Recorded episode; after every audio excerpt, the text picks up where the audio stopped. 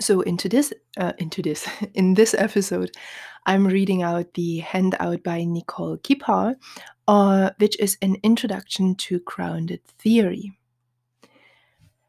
And the uh, reference for the handout will be in the description of the blog. And for all my students, you know the handout is in our repository online. So, bugbear alert. Nicole starts. Many studies that claim to use grounded theory do not. I agree with Morse et al.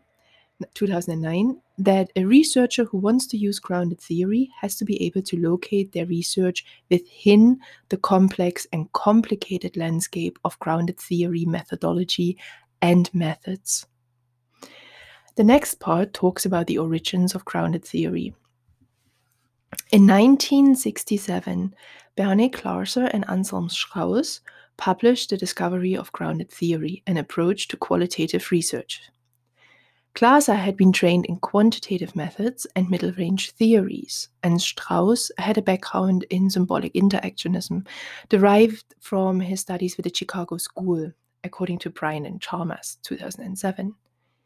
At the time of publication, positivistic paradigms with their quantitative data and associated epistemological assumptions was prevalent, and grounded theory aimed to offer a credible alternative.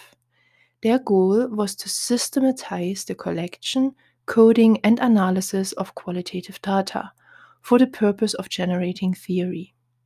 The historical context explains why classic grounded theory methods are prescriptive and lend themselves to rigidity rather than flexibility. Unsurprisingly, the ontological assumptions implicit in classics grounded theory are realist, assuming the existence of an objective reality independent of an individual's perception. Glaser, unlike Strauss, who later wrote together with Juliet Corbin, continued to maintain quote, an objective external reality, a neutral observer who discovers data, reductionist inquiry of manageable problems, and objectivist rendering of data. According to Charmaz, who quote, who's quoted in Kone 2010. Original grounded theory and Glaser's classic continuation assume a distanced inquiry by objective experts who assumed their training licensed them to define and represent research participants. Charmaz 2008, page 400.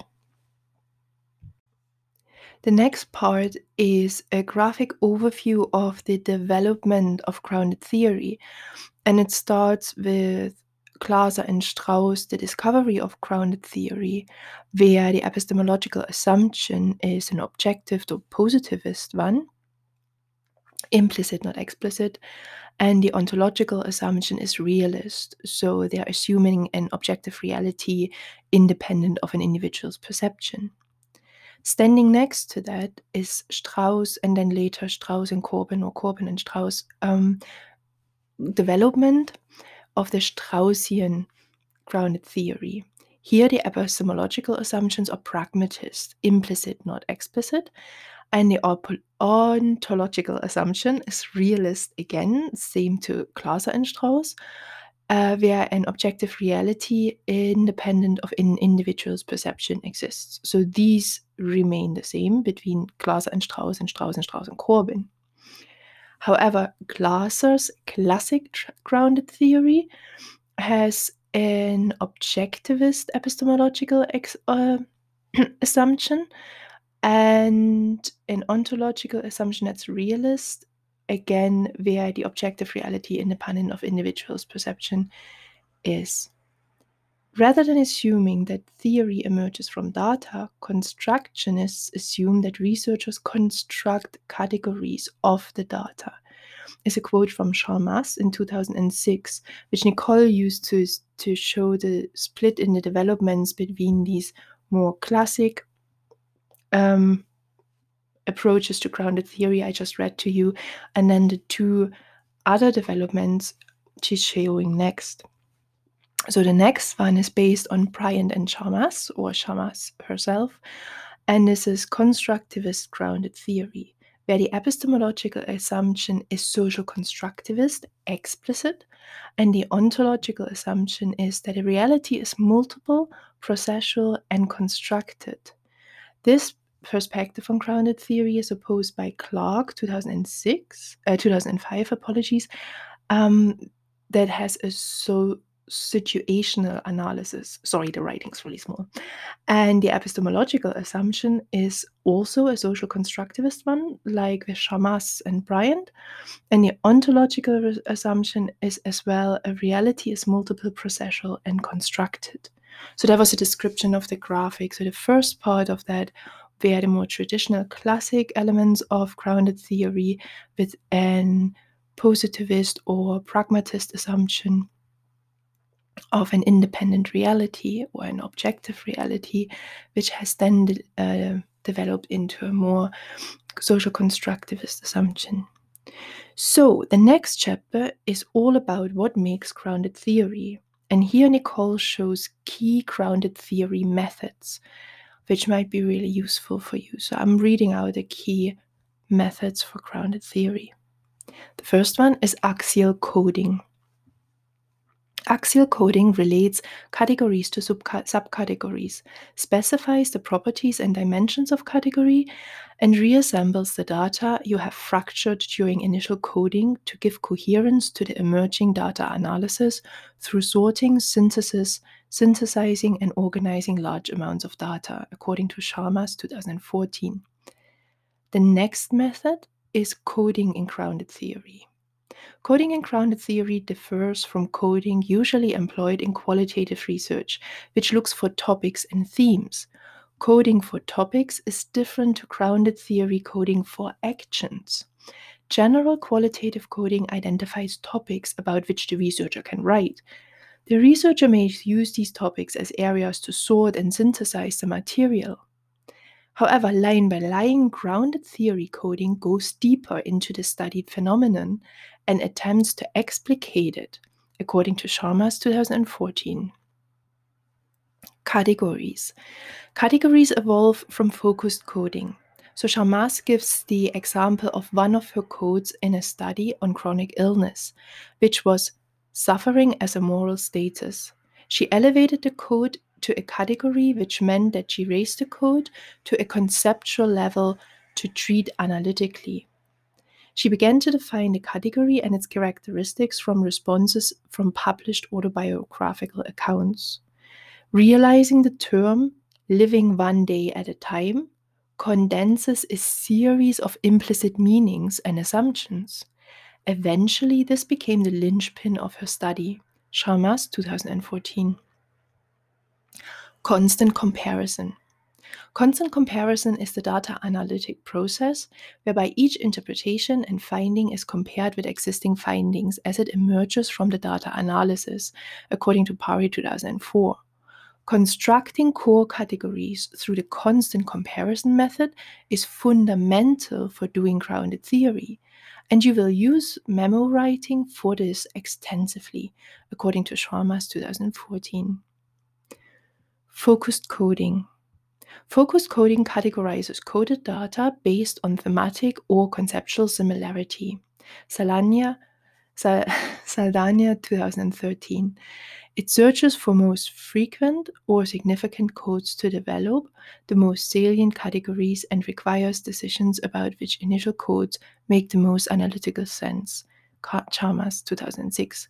Focus coding directs our analysis early in the research process and helps us to evaluate the direction we take without embarking on a path of no return.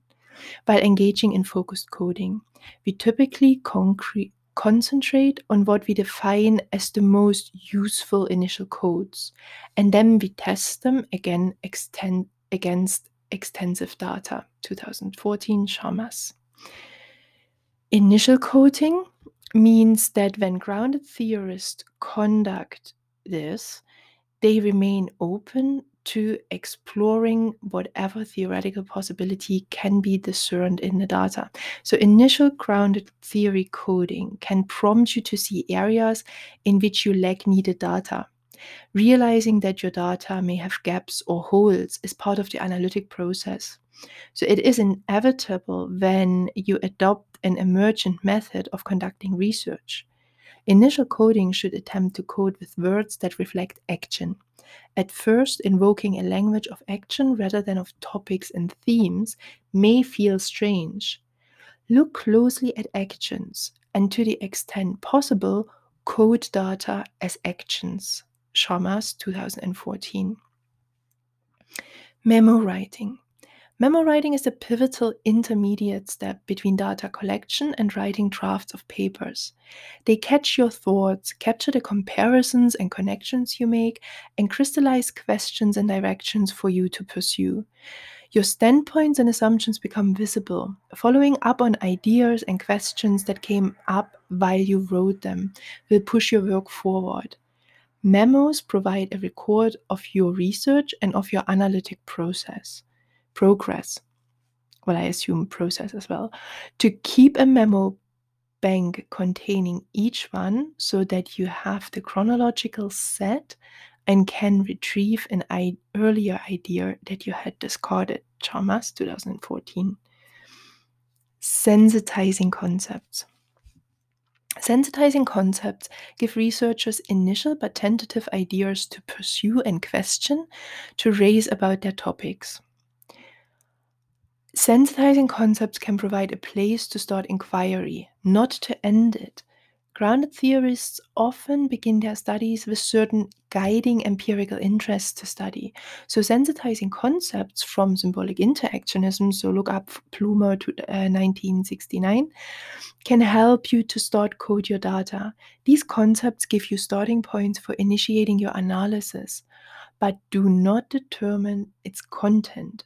Charmaz 2014. Theoretical sampling.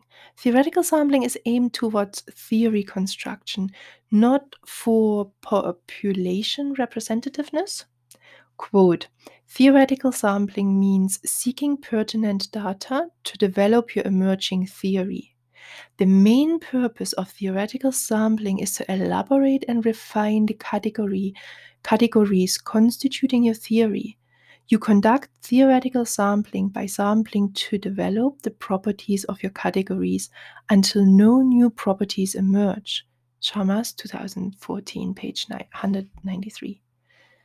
And theoretical saturation. Theoretical saturation means the researcher keeps on adding cases to the samples until they have enough data to describe what is going on in the context or situation under study until theoretical saturation is reached, when no new insights, properties, dimensions, relationships, codes, or categories are produced, even when new data are added.